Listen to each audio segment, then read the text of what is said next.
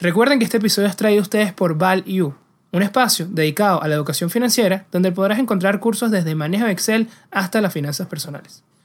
Todo esto en su página web www.myval-u.com.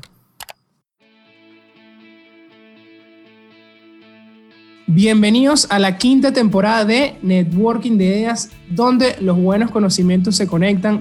Hoy estamos demasiado contentos, orgullosos de arrancar la quinta temporada con un invitado de lujo.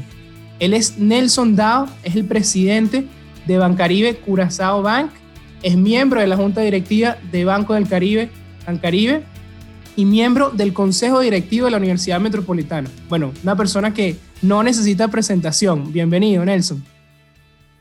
Hola, Ramón. Muchas gracias por, por esta invitación y por esta entrevista de verdad estoy muy contento de, esto y, a la orden. Excelente, Nelson. Bueno, muchísimas cosas que, preguntarte. Eh, agradecido nuevamente de, compartir este espacio el día de hoy contigo y voy directo con las preguntas.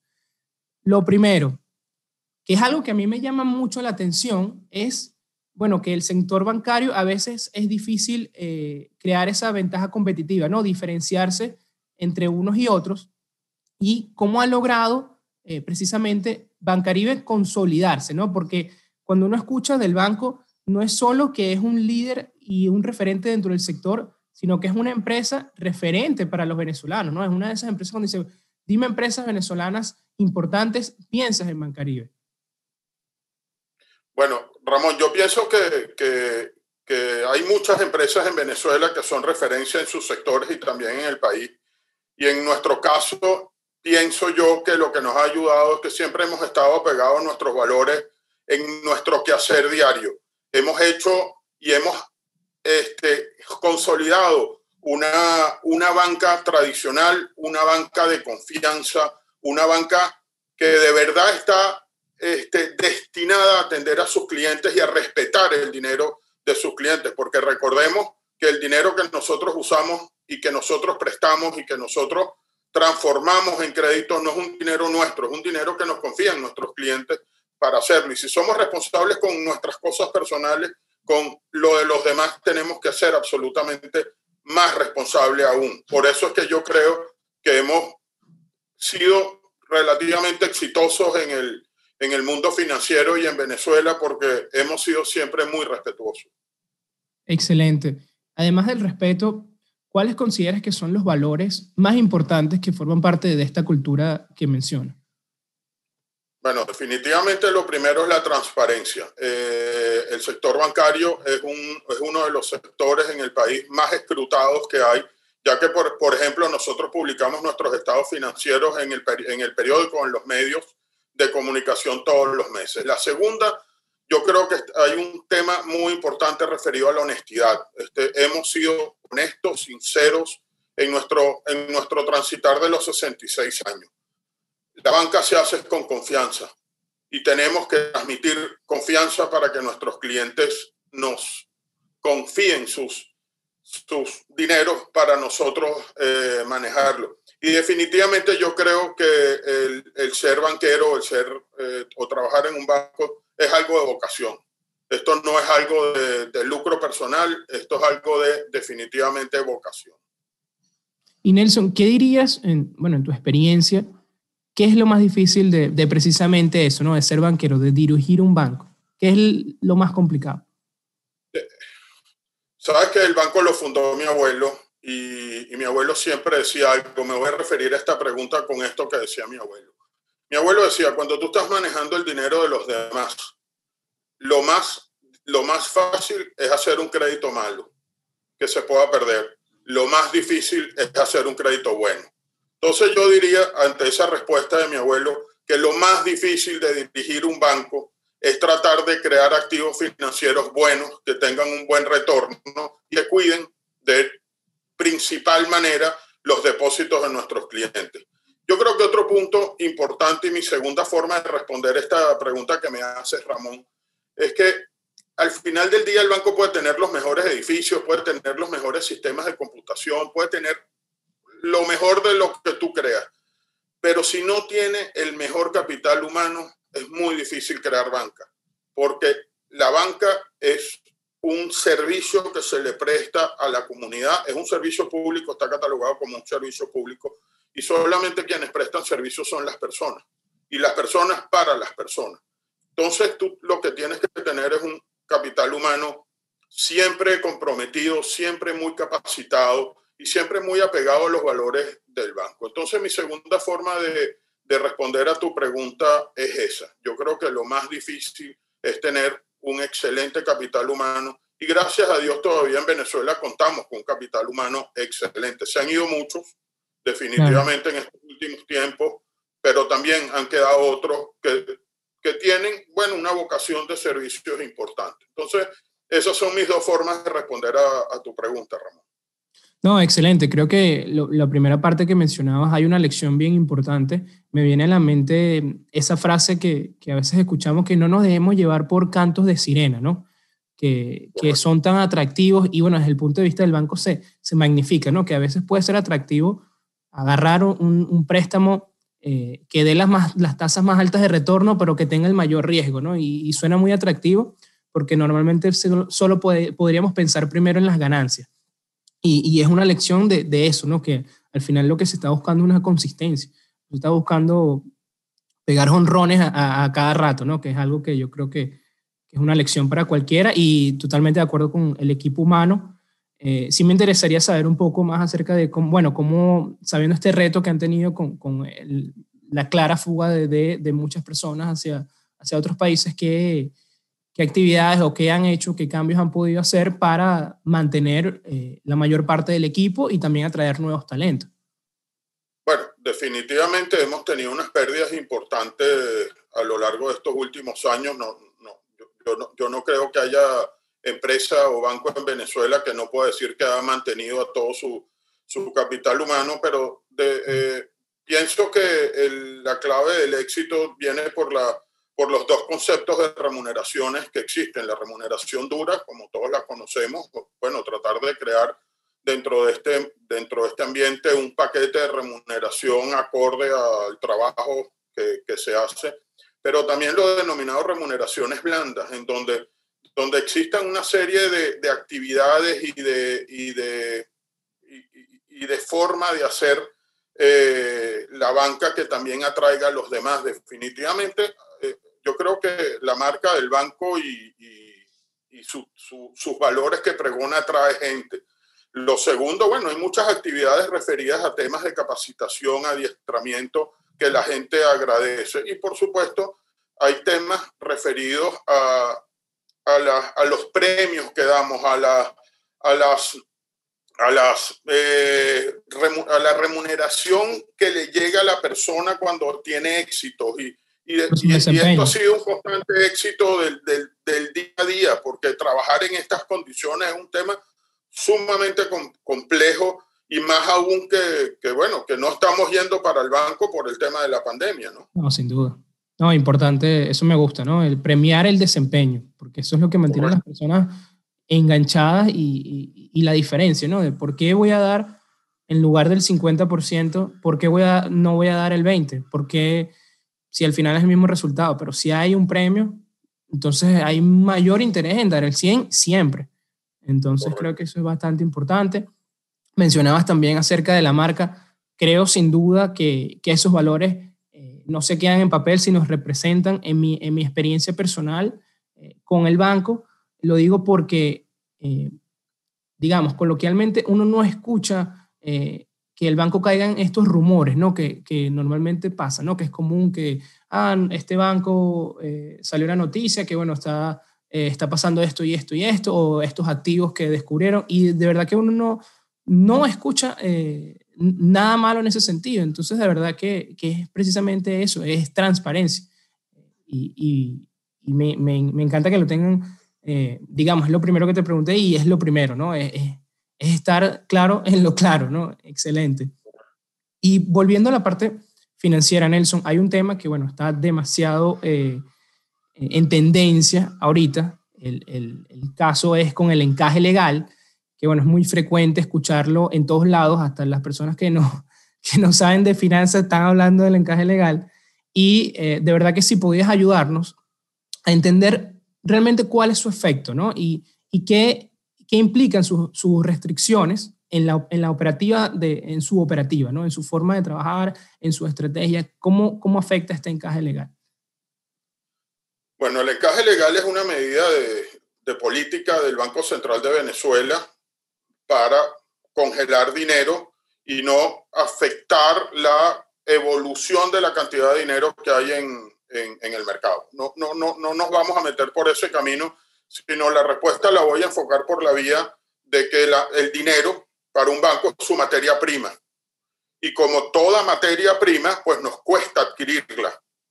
Toda industria, cuando necesita hacer su transformación, necesita adquirir materia prima que le cuesta meterla bajo un proceso de, de transformación, un proceso productivo para obtener su producto final y sacarlo a la venta. En nuestro caso, nuestra materia prima es el dinero.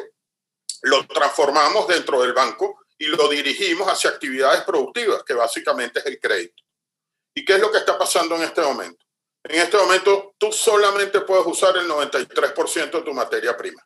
Entonces, y el otro 7% es lo que nos sirve para ser transformado y generar activos productivos que nos generen ingresos.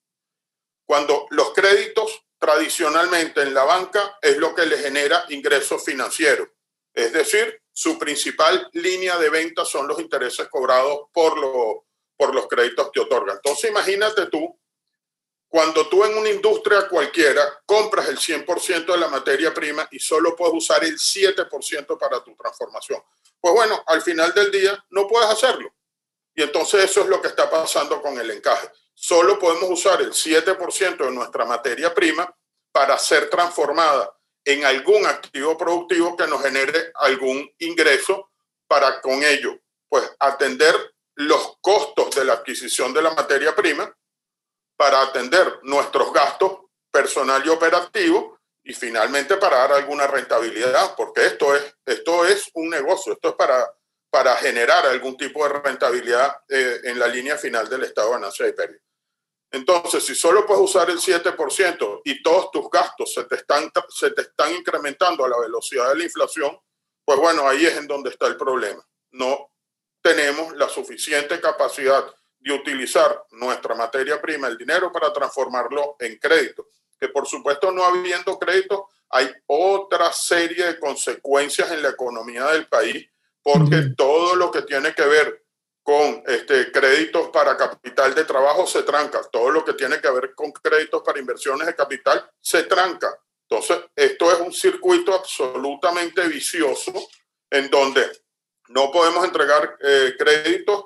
Eh, la industria no puede obtener créditos para su, para su transformación y definitivamente, pues, no, no, no, disculpen por el, por el teléfono, pero este, y, lamentablemente no, pues bueno, se tranca, se tranca el circuito. Y este, este mecanismo del encaje legal se está utilizando para congelar la cantidad de dinero que hay en, en el sistema, en el, en el mercado, en el país, con el fin de obtener algunos beneficios por otras vías, como es el tipo de cambio. Pero ese siempre ha sido mi, mi, mi punto. Es como si quisiéramos matar a una mosca en un cuarto encerrado con una mandarria. Eventualmente alguna vez en tu vida le vas a dar a la mosca, pero vas a terminar destruyendo todo alrededor, porque este es el mecanismo más, a mi juicio, más o menos adecuado, para no utilizar una mala palabra, menos adecuado para tratar de atender eso que ellos llaman el tipo de cambio. Sin duda, es el, como llaman, matar una hormiga con una bazuca, ¿no? Con, con una escopeta. Puedes darle. así es. Eventualmente le vas a dar algún día, pero, pero no es lo más adecuado. Tú tienes otros mecanismos para esto. Claro. Y, lo que mencionas es que es, que es el, la punta de inicio o la, la, punta de partida para la economía. Vemos, por lo menos, compararnos con, con países como Estados Unidos, que la base de la economía es el crédito y, y cómo, cómo, esto ha generado esas grandes empresas, ¿no? Esa innovación, esa productividad se logra a través de, del crédito, porque si no, imagínate cuántas ideas no, no saldrían a la luz si no fuera por el crédito, cuántas empresas no existirían si no fuera por él. Entonces, me parece... No, y en el giro, Ramón, en el giro normal tú necesitas crédito para financiar tus inventarios, tus cuentas por cobrar, o, oye, crédito bancario para financiar la, la, remodelación de una planta, la adecuación de, de, sistemas de computación, en fin, tú necesitas crédito para muchas cosas. Por eso es que, eso, eh, por eso es que está ahí, está ahí para potenciar y dinamizar la, la, la economía. Sí, necesitas tú, eh, forma parte inclusive de, bueno, de, de, tu capital de trabajo, ¿no? Hay empresas que, que, que, necesitan por, por tema de cómo es su flujo de caja, que, que, puede ser a veces tardío, que necesitan del crédito para, para poder producir, ¿no? Y eh, me gustó mucho eh, la forma como lo explicaste. Creo que, que a veces este tema genera confusión. Yo creo que los que nos están escuchando ya no van a tenerla, ¿no? me pareció excelente esa manera de verlo. Mira, es como si yo tuviera un inventario y de ese inventario de que voy a vender solo puedo usar el 7%. Así es. Ese 93 está ahí totalmente, bueno, bajo llave. Sin Oye, congelado, Ramón, y perdona que te interrumpa, congelado porque no genera ingresos tampoco. Y entonces eso se transforma en el balance de un banco en un inmovilizado. Y un inmovilizado es una de, de las líneas del balance más peligrosas que hay. Claro. Porque tú necesitas en tu activo dinero que, te, que, que, genere, que genere interés para poder tú tener ingresos financieros. Y además que eh, no, no, no, se libra de, de, de, los efectos de la inflación, ah, sumándole a eso. Bueno, no, más bien se exacerba por el problema de la inflación. entonces, de verdad que, que, son unas, unas, reglas del juego que bastante complicadas para ustedes, verdad que, que, que, bueno, son cosas que, que, forman parte ya del contexto y que, bueno, me imagino que ya han diseñado o, bueno, manejado su estrategia para, digamos, contrarrestar de cierta manera estos efectos, ¿no? Así es, sí, señor. Y otra cosa también importante, bueno, hablando de, de, la financiación, otro, otro mecanismo es importante son las bolsas de valores, ¿no? Cuando, cuando el crédito, digamos, es limitado, hay pocas oportunidades, normalmente las bolsas de valores están ahí para ofrecer esta oportunidad.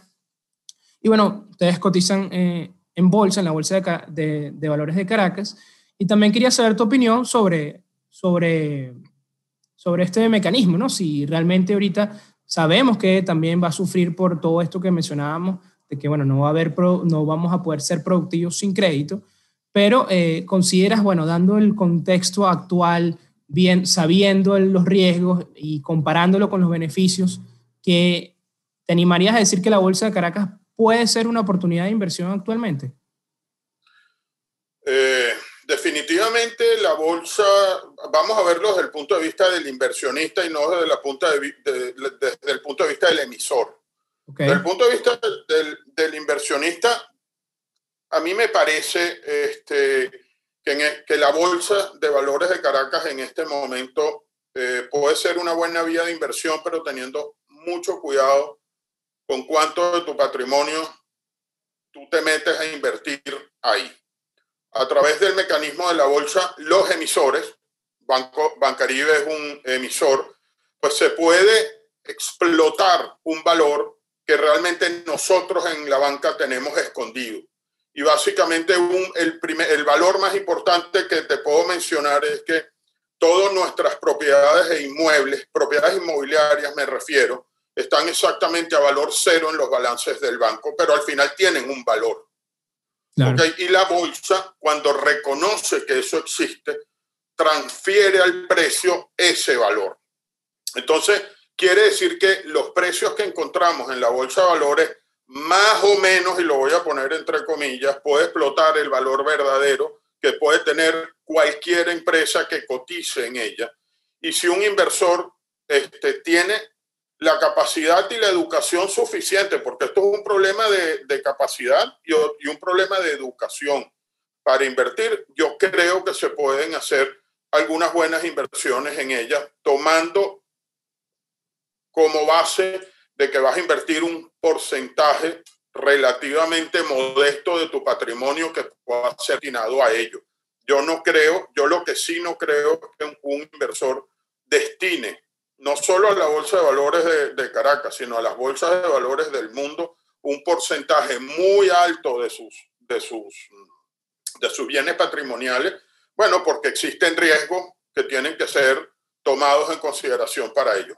Pero a tu pregunta, yo creo que sí, definitivamente la bolsa de valores este, explota eh, el valor que pueden tener las empresas, pero teniendo cuidado de que la bolsa de valores como ente es una, es una bolsa de valores pequeña comparado con las bolsas de valores de países cercanos, muy pocos emisores. Hay que tener un poquito de cuidado con el tema de la liquidez de, los, de, la, de, la, de, la, de las acciones que ahí, que ahí se, se venden. Entonces, bueno, por eso es que yo creo que hay que tener mucha educación y conocer bien para entender esto. Pero hay una oportunidad, sin duda. Totalmente de acuerdo, Nelson. Me recordó eh, una frase que leí esta semana que le preguntaba a un inversor que, cuál había sido precisamente su, su mejor eh, inversión y él respondió que era dormir ocho horas todos los días. eso, bueno, eso lo voy a anotar. eso te dice que en, no hay una, digamos, capital allocation demasiado grande en un solo activo, ¿no? No hay ese, ese riesgo de que en una sola, una sola idea pueda perder la mitad de mi patrimonio, el 30%, y creo que eso es bastante importante. Eh, además, yo considero que si realmente la oportunidad se va a dar, que es la que estamos esperando todos, ¿no? Eh, con un poquito se va a generar bastante, precisamente por esa eh, explotación de valor. Entonces, ahí yo lo veo de la misma manera, ¿no? Hay que conocer los riesgos.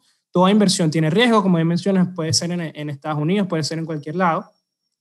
Pero bueno, conocer y también el tema de la liquidez creo que es bastante importante, bueno, porque sabemos que hay una hay unos, eh, hay unos títulos que, que, es muy difícil eh, adquirirlos o venderlos, entonces tenemos que también tomarlo en consideración porque, bueno, si, si pasa algo o, nos pasa algo personalmente que necesitamos salir de esa posición, eh, puede costarnos, ¿no? Entonces, eso es, eso es importante tomarlo en cuenta.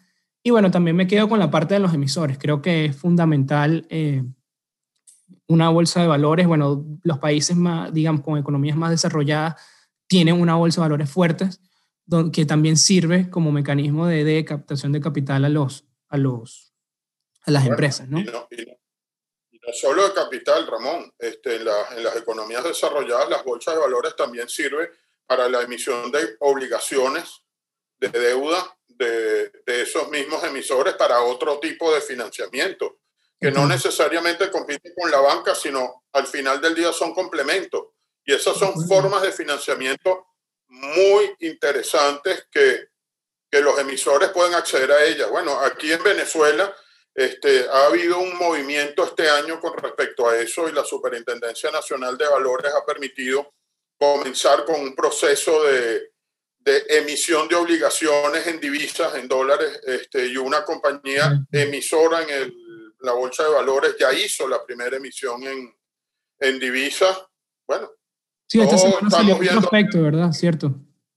Eh. Sí, estamos viendo qué tal y, y, bueno, ojalá funcione, porque definitivamente para poder desarrollar la economía aquí lo que necesitamos es apoyar a nuestras empresas. Claro. Y la, manera más importante de apoyarlas es con, con buen crédito. Sin duda. Y e igual ustedes participan en ese proceso, ¿no? La banca igual tiene que participar en el diseño y, el desarrollo del prospecto, ¿no? Entonces realmente puede parecer competencia, pero igual es, un, eh, es también una oportunidad de trabajo para, para la banca. Correcto. Todos, nosotros los bancos tenemos departamentos de finanzas corporativas en donde, bueno, se diseñan y se estructuran eh, mecanismos para emitir obligaciones quirografarias y obligaciones garantizadas en la bolsa de valores para, para empresas en Venezuela. De hecho, nosotros en el banco lo hemos hecho de una manera bastante exitosa y hemos apoyado a grandes clientes nuestros en esto. Excelente. Bueno, esperemos que se mantenga la tendencia.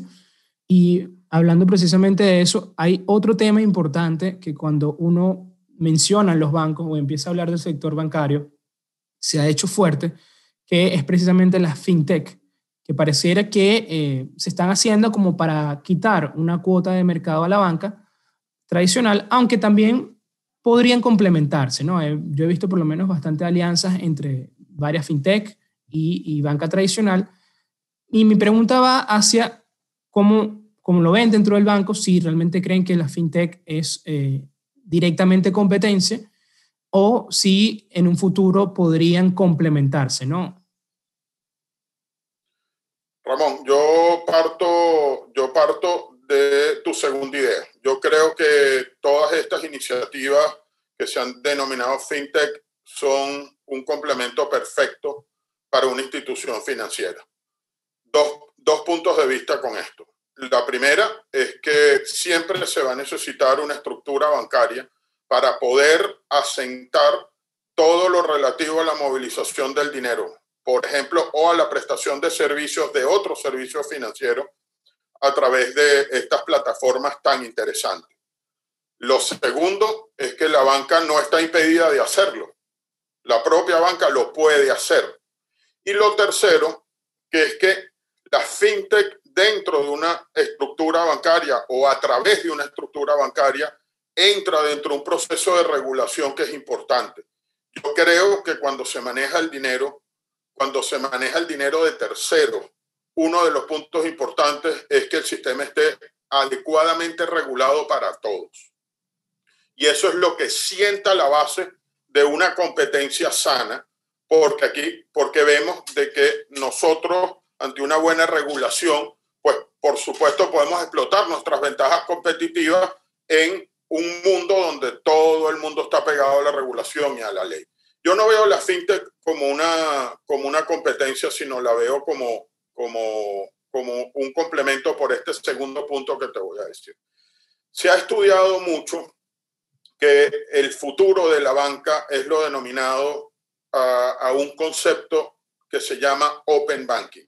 Los que más han desarrollado esto son los europeos y básicamente lo que quiere decir es que tus sistemas bancarios están abiertos a ser conectados a la mayor cantidad posible de estas iniciativas fintech para tú poder darle a tus clientes servicios rápidos, servicios adecuados, servicios este, que satisfagan algunas necesidades. Y el banco más que más pueda tener una visión de futuro es aquel banco que esté con su plataforma más abierta, por eso de Open Banking, en donde todas estas fintechs se puedan conectar y la gran masa de clientes pueda acceder a todos esos servicios. Entonces, en Open Banking, esta plataforma este, se transforma como el gran trompo servidor que tiene la base de clientes y que puede servir a través de las fintech para satisfacer estas necesidades. Menciono que es Europa porque han habido una gran cantidad de iniciativas en Alemania, por ejemplo, en donde incluso se ha regulado el tema de, de, Open Banking. Y la Unión Europea ya está haciendo un esfuerzo conjunto para que sus 27, 28 naciones que están ahí tengan una ley destinada al Open Banking para que todas estas cantidades de, de, fintech que están saliendo, unas exitosas, otras no, como todo en la vida, como todo emprendimiento en la vida, se puedan conectar bajo una misma ley a todo el sistema bancario. Ya, ya, ya, ya tenemos en, en el mundo bancos que no tienen sede, bancos que están en la nube, bancos que están absolutamente desmaterializados, bancos que, que, que simple y llanamente trabajan a través de Internet y no tienen otra, otra, otra, otra sede que la nube, por ejemplo. Entonces, y completamente eh, digital. y por eso mi respuesta para ti es que yo creo que es un complemento perfecto. Sí, pudiera ser un, como bien mencionas en la estructura, un brazo dentro de la banca. Creo que lo importante y lo que más rescato de la fintech es el tema de que de cierta manera ha democratizado, si se puede usar la palabra, el crédito, ¿no? Cuando, cuando hay estas oportunidades de, de, repartir un mismo crédito entre participantes muy pequeños, ¿no? Granulares prácticamente. Que, bueno, creo que... Eh, por favor, velo desde este punto de vista, Ramón. Eh, las fintechs que han sido más exitosas se han tratado de, de enfocar hacia este medio, hacia este canal que es el celular, y este es el medio más divulgado que existe en el mundo. Muy, ya muy pocas personas en el mundo tienen un teléfono celular independientemente que sea inteligente o no. Sin duda. Este, y todas las fintech lo que han tratado, o las mucho más exitosas de llevar esos servicios bancarios a través del teléfono inteligente para permitir lo más importante que uno, aparte del crédito que tiene en una institución financiera, que es la movilidad. Por ejemplo, en países africanos que han tenido poca, poca entrada de sistemas inteligentes de telefonía celular, se han desarrollado importantísimos mecanismos de movilidad hacia teléfonos analógicos y se mueve la plata por teléfonos analógicos. ¿En serio? Todo esto es una revolución. Yo creo que la más importante revolución que nosotros, los, los un poquito más viejitos, no tú, que eres un muchacho, hemos vivido la revolución tecnológica, definitivamente. Esto, esto nos lleva a riados de que cada mes esto cambia por un tema tecnológico, por un avance tecnológico, y bueno, y le cayó a la banca, y y el banco que no se meta por esta vía, pues lamentablemente yo creo que la banca tradicional, bueno, este, va a sufrir muchas consecuencias, por no decir que va a desaparecer.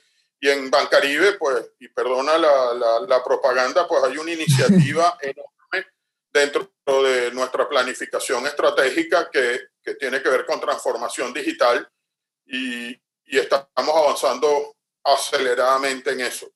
Qué bien. Es que la innovación, como bien mencionas, es clave para el éxito, sin duda, y, para, el, para el crecimiento siempre se debe buscar la innovación.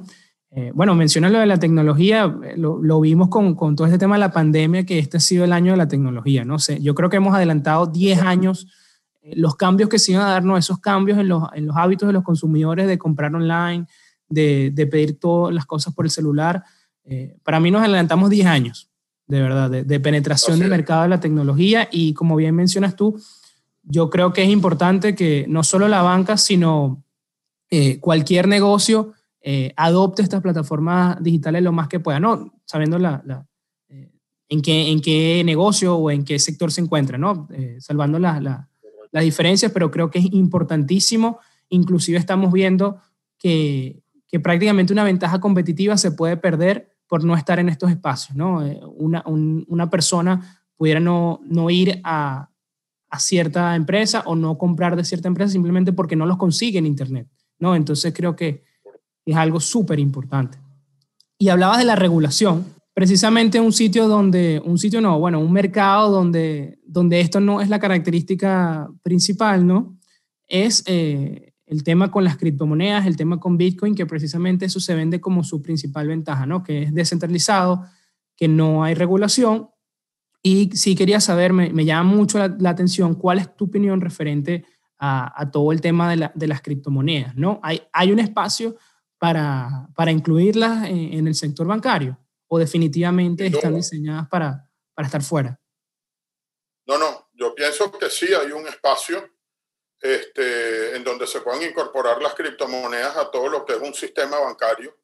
A mí lo que más me preocupa de esto es lo que tú dices, no, no, no la descentralización, sino la poca regulación que esto tiene a nivel en el mundo, que se puede transformar en, en un mecanismo perverso para transmisión de, de dinero no deseado. ¿no? Y, y, esto es preocupante. Este, eh, pero a tu pregunta, sin duda hay un espacio.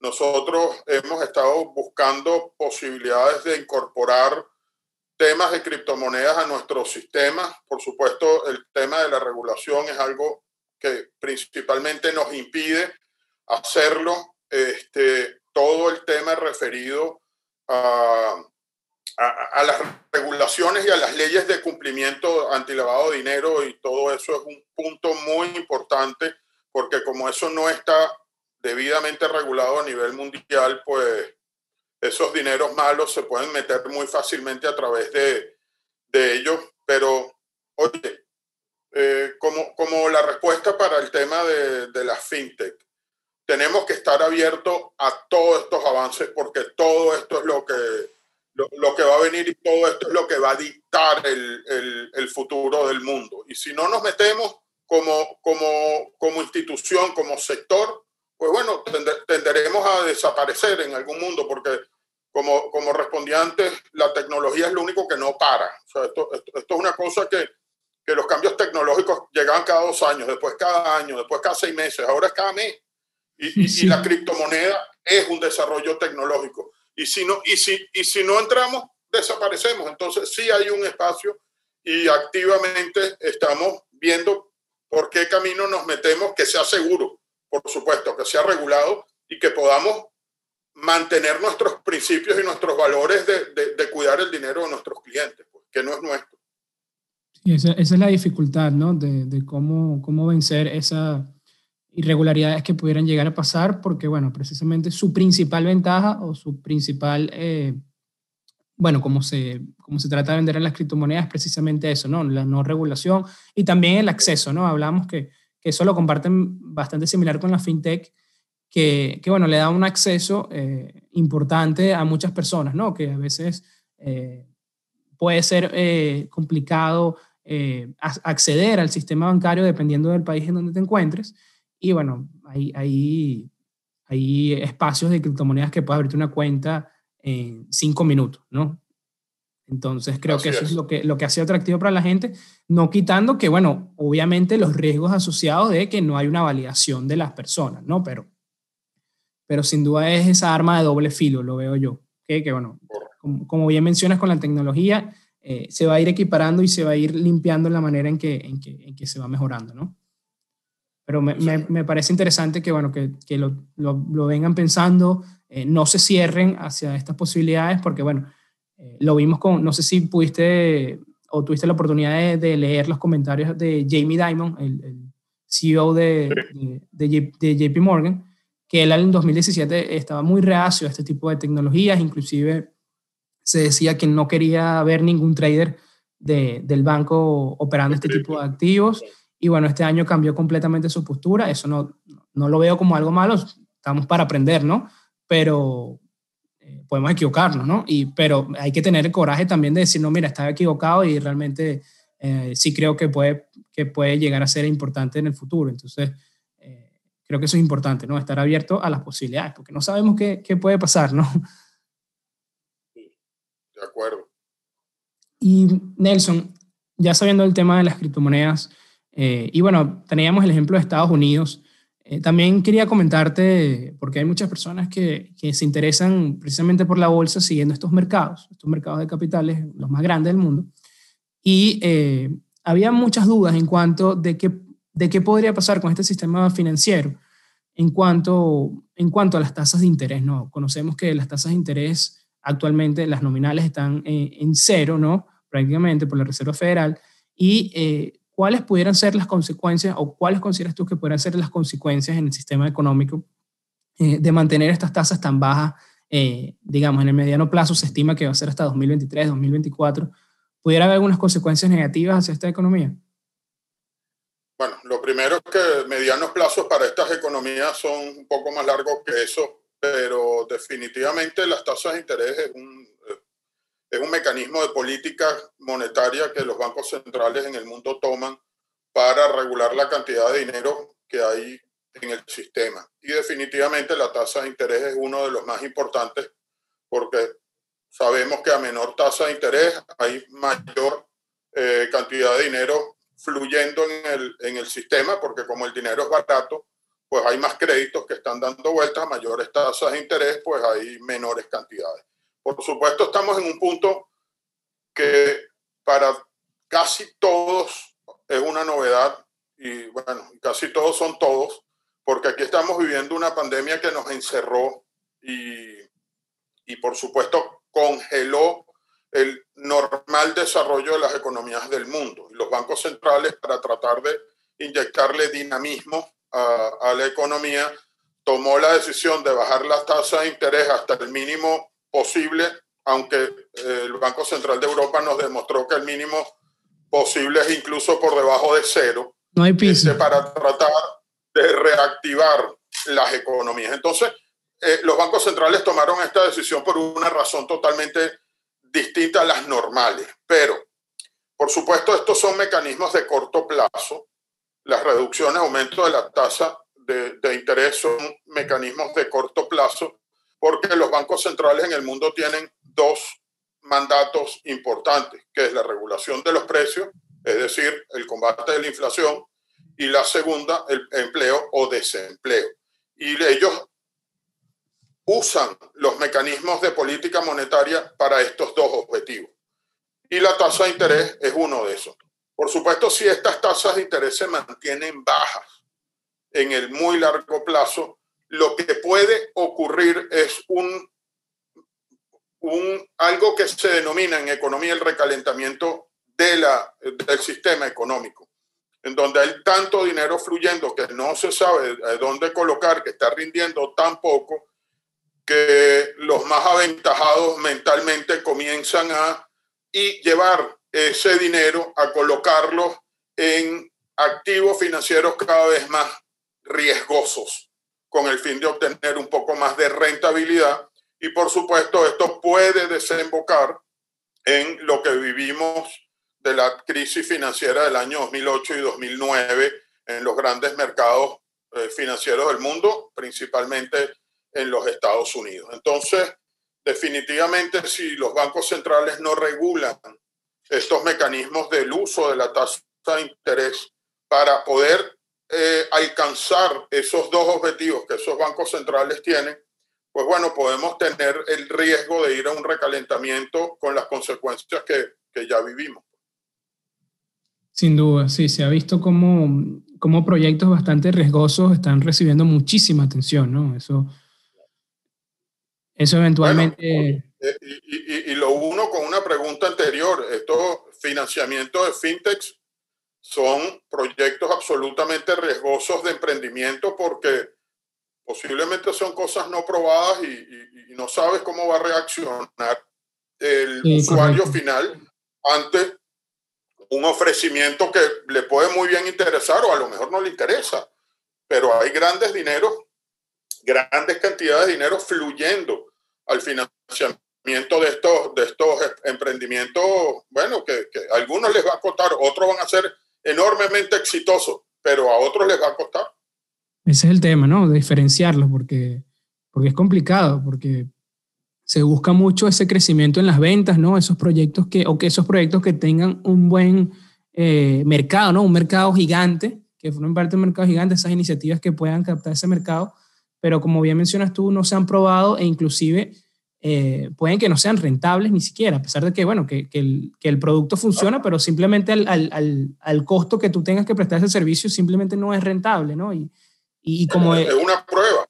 Exacto. Y, el, y con una tasa de interés baja, el dinero es tan barato que, bueno, que es muy fácil tomar una decisión, es mucho más fácil, no, no es muy fácil, es mucho más fácil tomar una decisión cuando el dinero teóricamente te cuesta menos o no te cuesta nada. Sí, cuando el dinero pesa, es mucho más complicado tomar, eh, tomar esa decisión, ¿no? eres, mucho más selectivo en los proyectos, pero como ahorita a esa, vamos a llamarlo complacencia, si se puede, eh, claramente hay ese atractivo también de, de, de, buscar qué puede tener mayor retorno, ¿no? Pero no necesariamente va a ser lo que más está aprobado, ¿no? Eso pasa a ser como la prioridad. Y lo estamos viendo, lo estamos viendo no solamente... Eh, en, en, los, en, los, mercados de, de, valores de, de, Estados Unidos, ¿no? Estamos viendo también en Europa cómo estas iniciativas más eh, fantasiosas algunas, si se puede decir, son las que están llamando la mayor atención. Y, y, bueno, hay que tener mucho cuidado con eso, ¿no? Siempre hay que hacer la tarea y, y, y creo, que se, creo que el mayor riesgo es que se pierde la, la, la, el sentido común, ¿no? Eh, se pierde la lógica, ¿no? Uno cuando de repente hay estos escenarios, estos contextos de, bueno, de mucho crecimiento antes de llegar al, recalentamiento que mencionas, eh, se puede llegar a pensar que esto se va a mantener así para siempre. Y es ahí donde pasan los problemas, ¿no? No, bueno, por eso es que sabemos que el sentido común, el sentido común es el menos común de todos los sentidos. Sin duda, sí. Hasta las personas más capacitadas a veces se les, se les, se les olvida se les olvida ese tema, ¿no? Ese es otro, otro, otro cuento que, que, tengo que contarte al final del, del, programa sobre el sentido común que, que, también leí esta semana, bastante interesante. Pero antes de, de, entrar en eso, eh, bueno, nos ha dado una lección de, yo pensé que iba a ser nada más de banco, pero nos ha dado una lección de, de economía, de bolsas de valores, de, de, criptomonedas, de, todo, Nelson. De verdad que, que agradecido por todos estos conocimientos. Ya, ya sabemos de Bancaribe, ya sabemos de, tus opiniones y de tu visión sobre eh, ciertas economías, sobre las, las, criptomonedas, pero sí, antes de, terminar el programa, quería saber un poco más sobre Nelson la persona, ¿no? Que este camino que has, que has tenido para llegar a esta posición donde estás ahorita y, y bueno, compartir esa experiencia de éxito, que, que ese cambio personal, ¿no? Que, que, que has vivido durante este crecimiento. Y quería saber, primero, cuáles eh, consideras que han sido las habilidades que te han ayudado a potenciar tu carrera y precisamente esas que te han marcado la diferencia, ¿no? ¿Cuáles habilidades tú dices, bueno, estas son las habilidades que si yo no hubiese tenido, eh, probablemente no estuviera donde estoy ahora? Bueno, yo creo que una, eh, es muy difícil hablar bien de uno, ¿no? Entonces, la, voy a tratar de responder muy, muy cortamente. Una es que definitivamente a mí me ha gustado estudiar y yo toda mi vida he estado estudiando. Eh, pues me gradué, tengo varios posgrados y, yo creo que la educación es lo único que hay para el futuro. Lo segundo es que siempre me ha gustado entender todo en donde estoy. Por supuesto, mi, mi vocación en el banco siempre ha sido por el área de negocios, pero eso no quiere decir que no entré por las otras áreas operativas, financiera para entender muy bien el entorno de, en lo que se mueve el banco, porque el banco no es solamente negocio. Y lo tercero, yo siempre he tenido la, eh, la, la motivación de conocer a quiénes son mis clientes, porque uno le presta al cliente y uno tiene que conocer muy bien en dónde va a poner los dineros que terceros le confían al banco porque a ti lo que te interesa es que a esa persona a quien le das crédito te devuelva tu capital más los intereses. Uno no está aquí para ejecutar garantías, uno no está aquí para entablar demandas judiciales para, para poder cobrar un crédito. No, uno está aquí para financiar actividades productivas que te lo devuelvan para tú poder garantizar el dinero de tus clientes, porque al final del día cuando un cliente te deposita al banco, es un crédito que ese cliente le está dando al banco. Claro. Y tú se lo tienes que devolver. Ok, entonces yo creo que esas son las tres con las que puedo responder a, tu pregunta. Buscar siempre el ganar-ganar, por lo que veo. Así es. Y Nelson, ¿qué consejo, si pudieras, ¿no? Hipotéticamente hablando, ¿qué consejo le darías a tu yo de 20 años? Estaba empezando su carrera.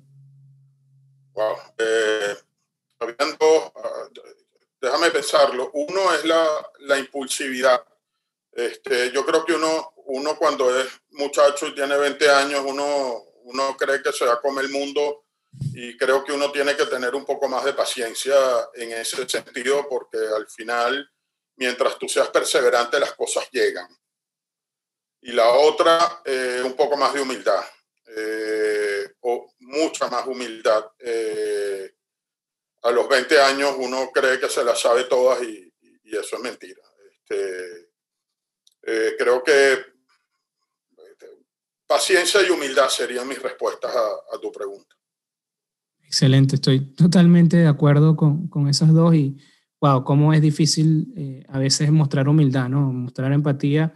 No se enseña en ningún colegio, no se enseña en la universidad, es algo que debemos aprender por nosotros mismos, pero cómo cuesta, ¿no? Pero pero para mí es un factor diferenciador cuando hablas con una persona que, que la tiene y con una que no, es, es, como de, del cielo a la tierra, ¿sabes? Es una diferencia completamente, eh, es algo distinto, ¿verdad? Y es una habilidad, para mí es una habilidad también, forma parte, es un valor, pero para mí eh, forma parte de una habilidad también. Hay que, hay que, hay que cultivarla y, y, y practicarla también. Y Nelson, eh, bueno, aquí, para los que, bueno, eh, son los que pueden ver el video, Nelson nos tiene una, una, gran vista hacia, hacia varios libros y mi pregunta va precisamente hacia eso. Yo soy eh, muy fanático de los libros, me encanta la lectura y bueno, creo que va también muy ligado al tema de, de, aprender. Uno busca también los libros para, para, seguir aprendiendo y precisamente va a eso, ¿no? ¿Qué, qué libro si es uno solo, o libros, te han agregado un mayor valor en lo profesional, ¿no? O, puede ser también en lo personal o, o también en lo espiritual, ¿no? ¿Qué, ¿Qué, libros dirías tú que te han agregado un mayor valor? Bueno, yo también leo mucho, este, eh, a mí me gusta leer, eh, por supuesto también encuentro en la lectura una forma de desconectarme del día a día, pero a, la pregunta específica me, me, atrevo a mencionar tres.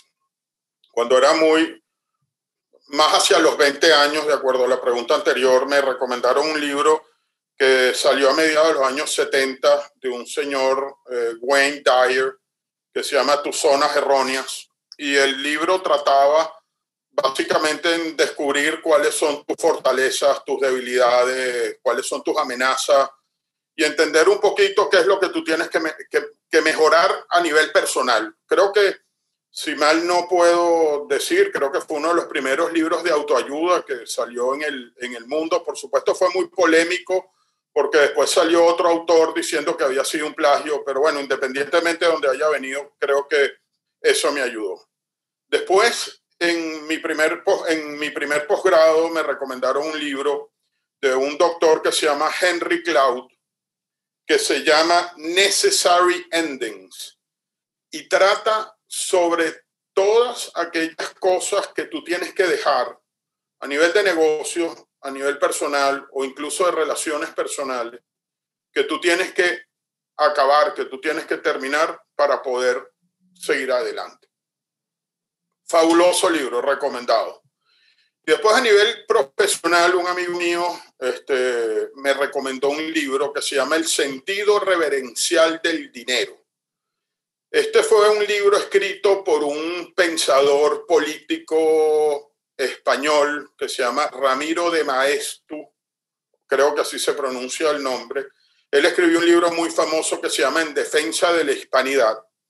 Y este libro del sentido reverencial del dinero trata sobre dos cosas.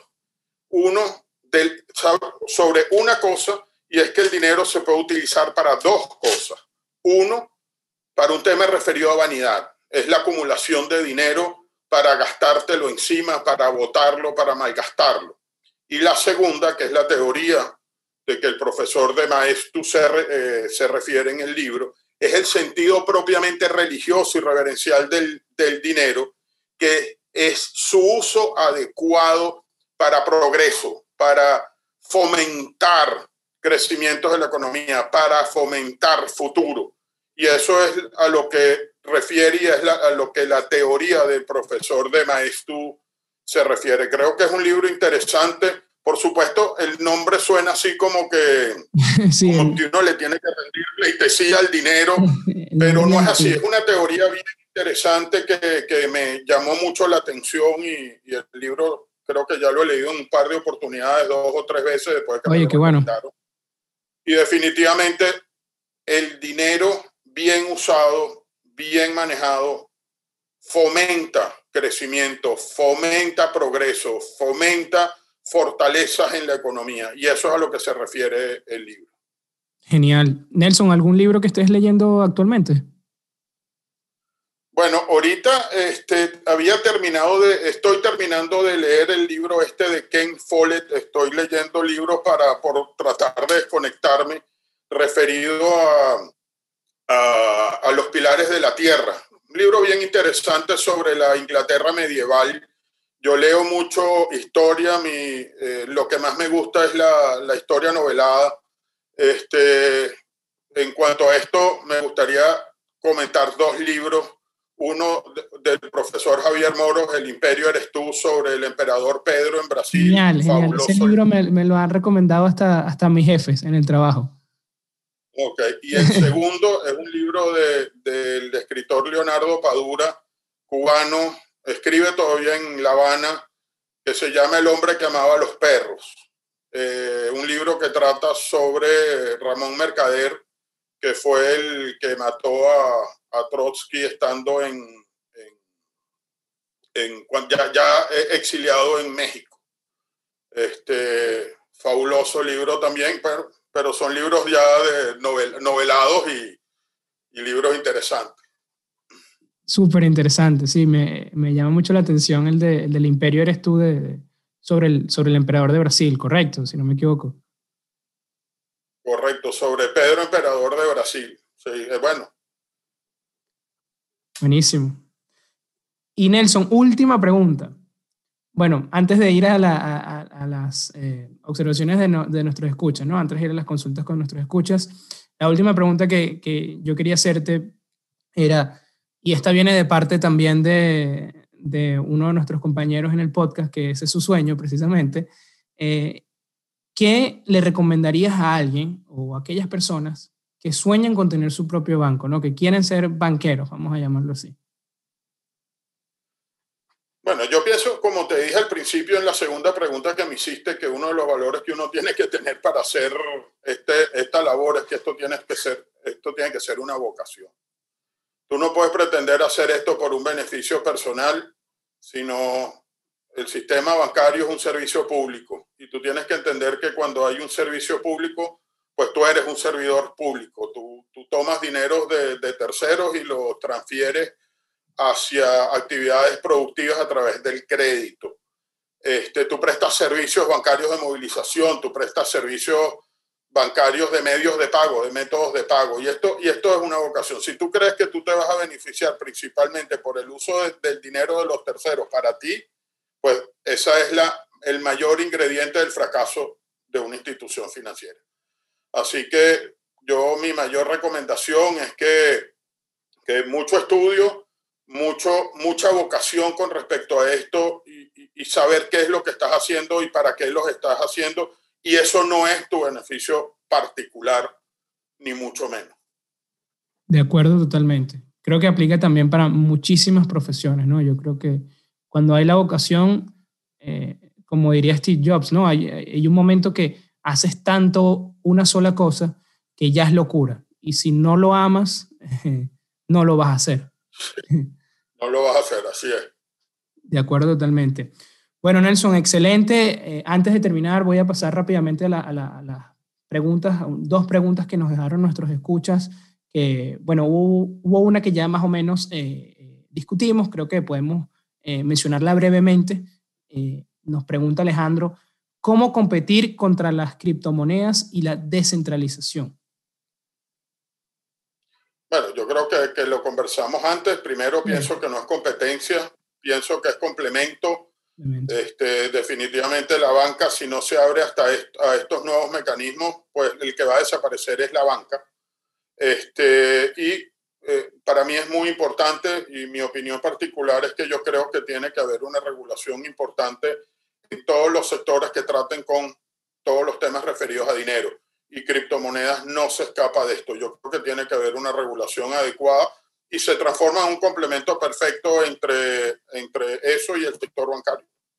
De acuerdo, tiene que haberlo. Yo sé que, como mencionaba antes, se vende como que es la mejor alternativa, pero eh, las consecuencias son muy altas, ¿no? No porque, eh, no como por lo menos una casa está en, la, en, la, en, un, en el borde de un, de un, precipicio, entonces vamos a decir, no, es que es la mejor casa porque es la que está más lejos de todos los problemas, por ejemplo, sigues estando al borde del precipicio, ¿no? Sigue, tu mejor característica también puede ser tu, peor, tu peor. Entonces, en ese sentido, estoy de acuerdo. Y la última nos hace Vania Dos Reyes, también amiga de la casa, nos dice, ¿qué está haciendo el banco actualmente para incrementar o mejorar, uno, la liquidez de sus activos, dos, el valor de sus acciones y tres, la calificación de riesgo y crédito? Bueno, eh, voy a eh, empezar por la última. Eh, lamentablemente, por la situación que estamos viviendo en Venezuela, pues ya las calificadoras de riesgo que existían aquí en Venezuela este, no están, sino nos están viendo desde fuera, particularmente una desde Inglaterra y la otra desde Colombia. por razones naturales, pues las calificaciones de riesgo de un, de un particular sector en un país no raras veces son mayores que la calificación de riesgos del, del propio país, así que en este momento para Venezuela o para un, una institución venezolana es muy difícil este, eh, hacer esfuerzos para mejorar esa calificación de, de riesgo. Sin embargo, sí se hacen muchos esfuerzos en tratar de fortalecer el balance del banco. Este, nosotros constantemente estamos trabajando sobre la solvencia patrimonial del banco, porque esto es básicamente lo que tenemos para defendernos. Nuestra solvencia patrimonial es muy robusta y nuestra solvencia patrimonial está asentada sobre una posición en moneda extranjera muy, mucho mayor al tamaño natural de, de nuestro banco.